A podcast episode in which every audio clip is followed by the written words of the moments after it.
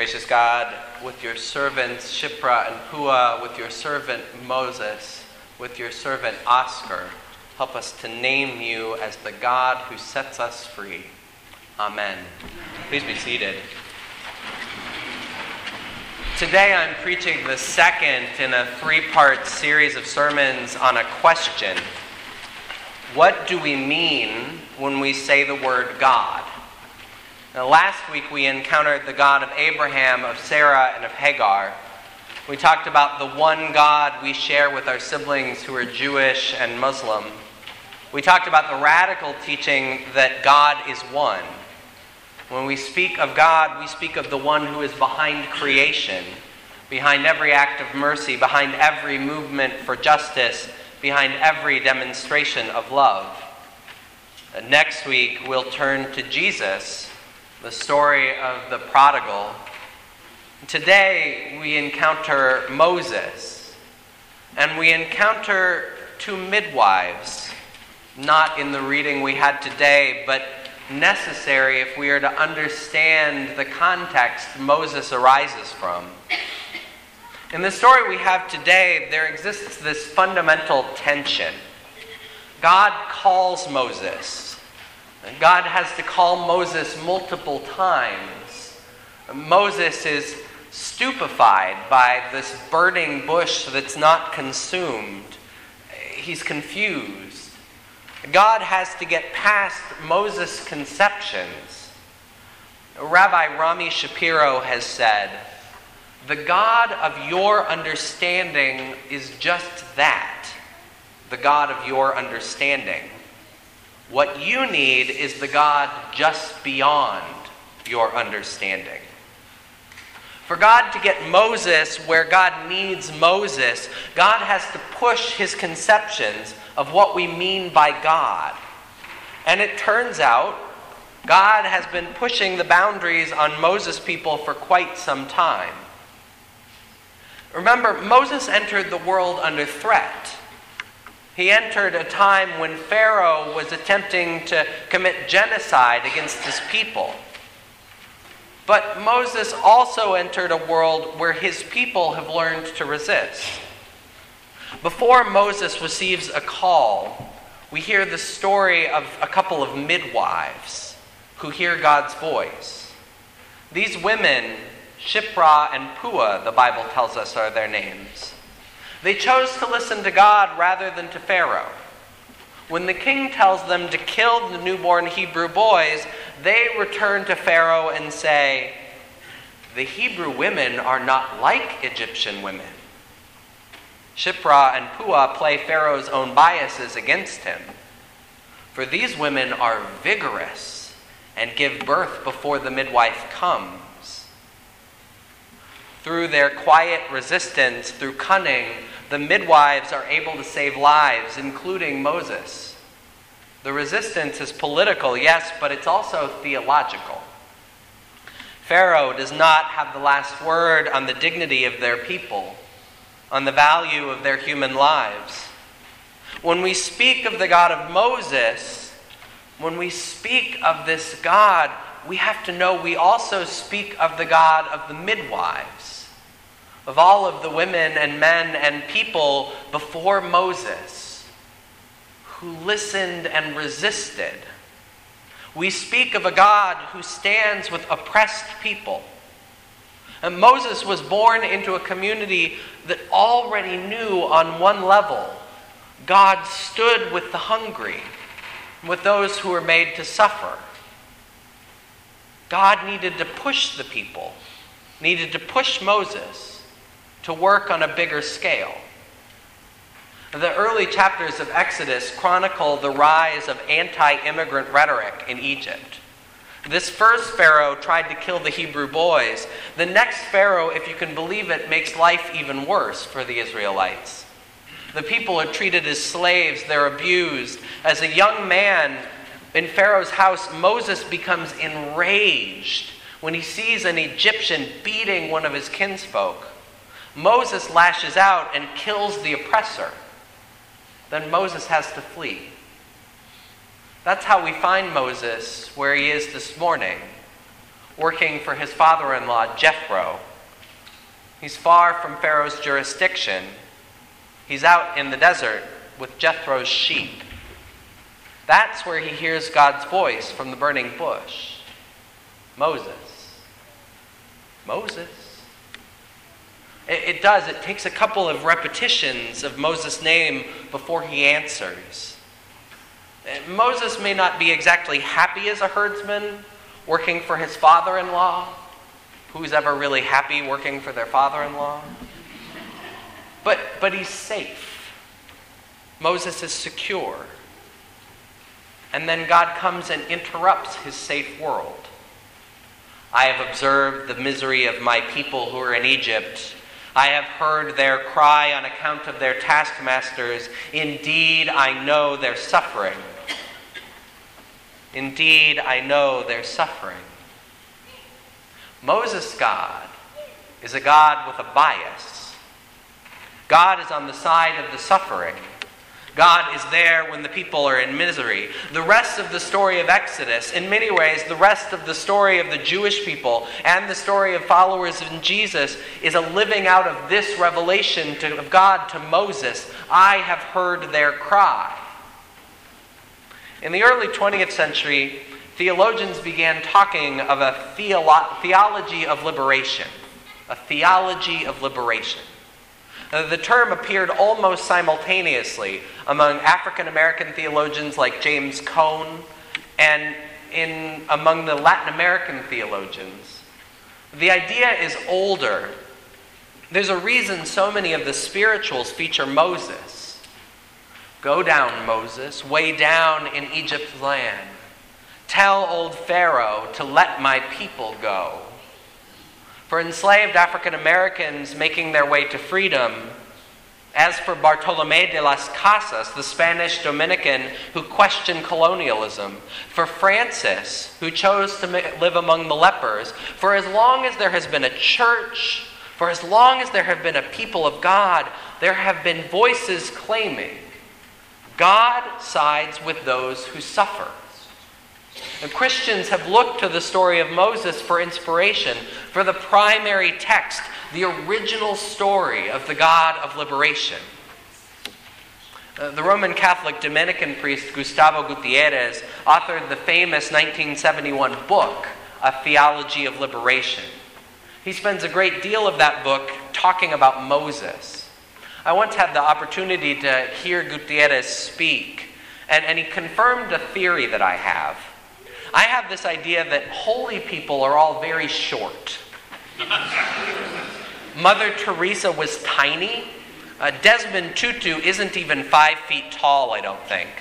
Gustavo Gutierrez is also short. Oscar Romero, if you've seen the movie, there's one thing that it gets absolutely wrong. Raul Julia is way too tall. Romero was diminutive. And Gustavo Gutierrez, this little Peruvian priest, he's short. But out of him comes this big voice. I remember one moment in his speech very vividly. He said that, especially in North America, we really have our own way of praying the Lord's Prayer. Do you know it? He said that Christians today have our own way of praying Jesus' prayer. It goes something like this Our Father, who art in heaven, stay there. stay there. We have this down here. Don't worry about us. That is what the man who is often called the father of liberation theology said is our prayer today. Oftentimes, like Moses, we flee from suffering. We find places of refuge. We try to build walls to keep out the distress. The last thing we want is God coming down here. Stay there, God. We've got this. We're okay. We may be tending Jethro's flock, but we've got ours. Stay there. Moses' God doesn't stay put. I've heard the cry of my people. I have come down to deliver them. This is a point where the passage gets pretty interesting. The story turns really fast. Did you catch it? God says, I have come down to deliver them. You can almost imagine Moses looking. Where? Where are you, God? Turning his head. It will be a long time before Moses sees God. Instead, God says, I have come down to deliver them, so Moses, Moses, I'm sending you. You go talk to Pharaoh. You can understand why Moses would be a bit surprised. God, I thought you were coming down. And this is part B of what we learn about this God we speak of when we talk about Moses. This God we speak of when we talk about the midwives of Shiphrah and Puah. This God of Moses, this God of the midwives, this God of liberation, that's part A. Part B is more complicated. God relies on people to accomplish God's liberation in their own time. Moses' God, the God of liberation, is not simply a God of liberation from. It's not just a God who sets us free from Pharaoh. God is a God of liberation for, freedom for. Moses' God does not only save the people from Pharaoh, the God of Moses, the God of the midwives, is preparing people for life after Pharaoh. God calls God's people toward the work of liberation, toward the work of building freedom, toward the work of life together.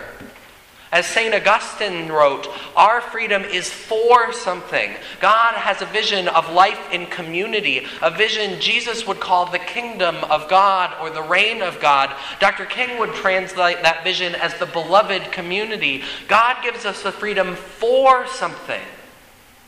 God involves us in the work. We have to work for a freedom where we can live together in just community, build one another up. There are 40 chapters in the book of Exodus. The people are free from Pharaoh after chapter 15. The rest of Exodus is about the project God has for them in freedom, building up the community of the covenant. Today is the 39th anniversary of the martyrdom of Oscar Romero, the Archbishop of El Salvador, patron saint of our partner organization, Cristosal, still doing human rights work in that country. Romero sometimes compared his humble ministry to that of Moses. He said his job, like Moses, was simply to transmit God's word. In a homily Romero preached almost exactly one year before he was killed, the Archbishop said this What a terrible thing to have lived quite comfortably with no suffering, not getting involved in problems, quite tranquil, quite settled, with good connections politically, economically, socially, lacking nothing, having everything. To what good? My siblings, God's word calls us today let me tell you with conviction, I can muster all the conviction I can muster. It is worthwhile to be a Christian. What a terrible thing to have lived quite comfortably. Romero speaks of a God like the God of Moses, the God of the midwives, a God who involves God's people in the work of liberation, a God who is working for freedom with the people God hears the cry of the suffering, God's beloved poor. God hears the cry of all who are lost and left out and least in our society. God stands with them and God gives them hope and God gives them leaders. Saint Oscar Romero points us beyond our own comfort to the work of God. Oscar Romero points us to listen with God to the voice of those who are still crying out from under the oppressor's rod.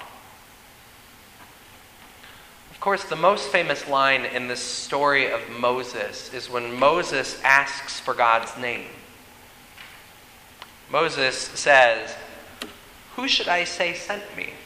Now, we could have a whole graduate seminar on this name, and I'm already close to overtime on the sermon. So, permit me just one word on God's response. When our Bible translation renders God's name as I am who I am, know that the Hebrew is much more complicated.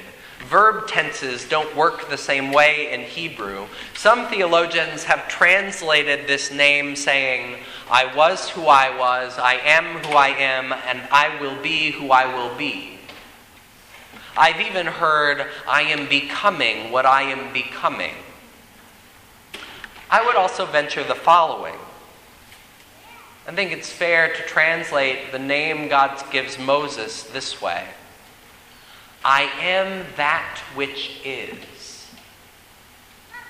Paul Tillich wrote that God is the very ground of our being. God is involved in all that is in all that was, in all that will be. This same God, the God of Abraham, Isaac, and Jacob, the God of Sarah and Hagar, the God of Joseph and the midwives Shiphrah and Puah, the God of Moses, this God of Jesus and of Oscar Romero and Dr. King, this God of all the people who sang freedom songs in the early days of our country, this God is at the very foundation of our being. This God invites us to work toward freedom. When we speak of God, we speak of a vision for integral liberation. We don't just speak about a libertarian freedom and anarchy when anything goes. Such a freedom is not really freedom at all. St. Augustine called the service of God perfect freedom. Our God sets people free for love. God sets us free to live in just and loving relationship with our fellow human beings, with our fellow creatures, with our planet. It is worthwhile to listen to the call of God to Moses. It's worthwhile to be a Christian. When we speak of God, life can get complicated. When we choose to listen to God, we can be called outside of our comfort zone. When we speak of God, we speak of the loving, life giving, liberating force behind all of creation. We speak of the one who works behind the scenes through unlikely characters and strange burning bushes. We speak of a God who invites us to look beyond our own understanding, to seek the God just beyond our understanding. When we speak of God, we speak of a higher power, an ultimate reality, a divine which is integrally involved in all of the work for liberation, in the work of redemption, in the work of freedom for all God's people. Be careful when you speak of this God. Be even more careful when you speak to this God. You may be invited to let go of your boundaries and to get in the, involved in the work of setting people free. Amen.